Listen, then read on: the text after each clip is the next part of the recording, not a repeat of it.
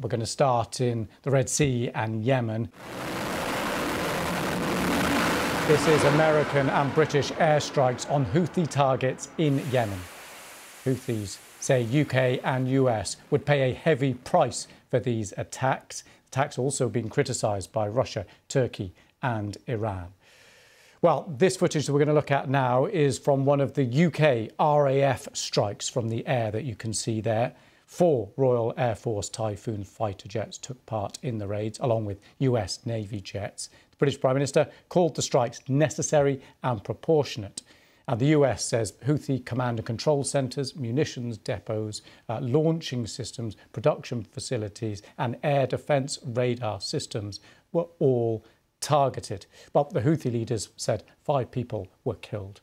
Right, let's take a look at where this all happened now. This map shows us Houthis control large parts of Yemen.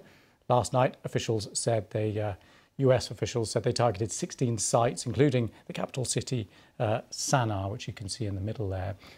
And the strikes are a response to Houthi attacks on ships in the Red Sea. The Houthis say they will continue to target ships with links to Israel. Let's get this from our international editor, Jeremy Bowen. In Sana'a, Yemen's capital, a huge rally against the airstrikes and in support of Palestinians filled the city's broadest boulevard.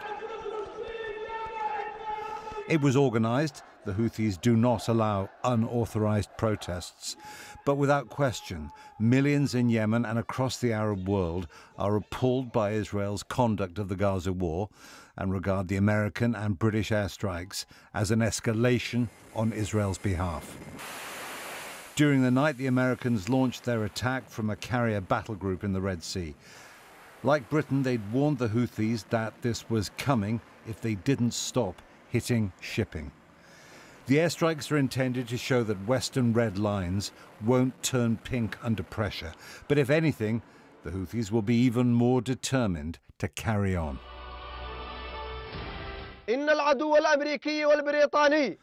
Yahya Saree, a Houthi military spokesman, said the Americans and British were responsible for criminal aggression, which would be answered with attacks on all hostile targets on land and sea. The RAF released video of its jets taking off for Yemen from the British base in Cyprus. The British are trying to distance airstrikes aimed at opening the Red Sea from the war in Gaza. It's clear that this type of behaviour can't be met without a response. We need to send a strong signal that this breach of international law is wrong. Uh, people can't act like this with impunity, and that's why, together with allies, we've decided to take this action. Even more emphatically, an American military spokesman told CBS News in the US that the strikes were nothing to do with Gaza. It's important to differentiate between what's happening between Israel and Hamas and what's happening in the Red Sea. You have the Houthi rebels that are conducting indiscriminate attacks against international shipping. Over 50 countries have been affected by this, affecting the economic prosperity of multiple nations. But the Houthis, whose commanders captured a ship in the Red Sea in December, say their attacks are to support Palestinians in Gaza and to hit Israel's allies.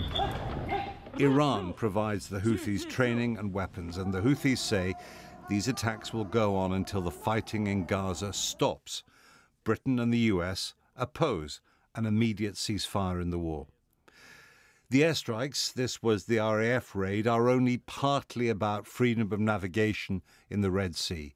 The reality is that they're also directly linked to events in Gaza and represent an escalation in the crisis that is gripping the Middle East.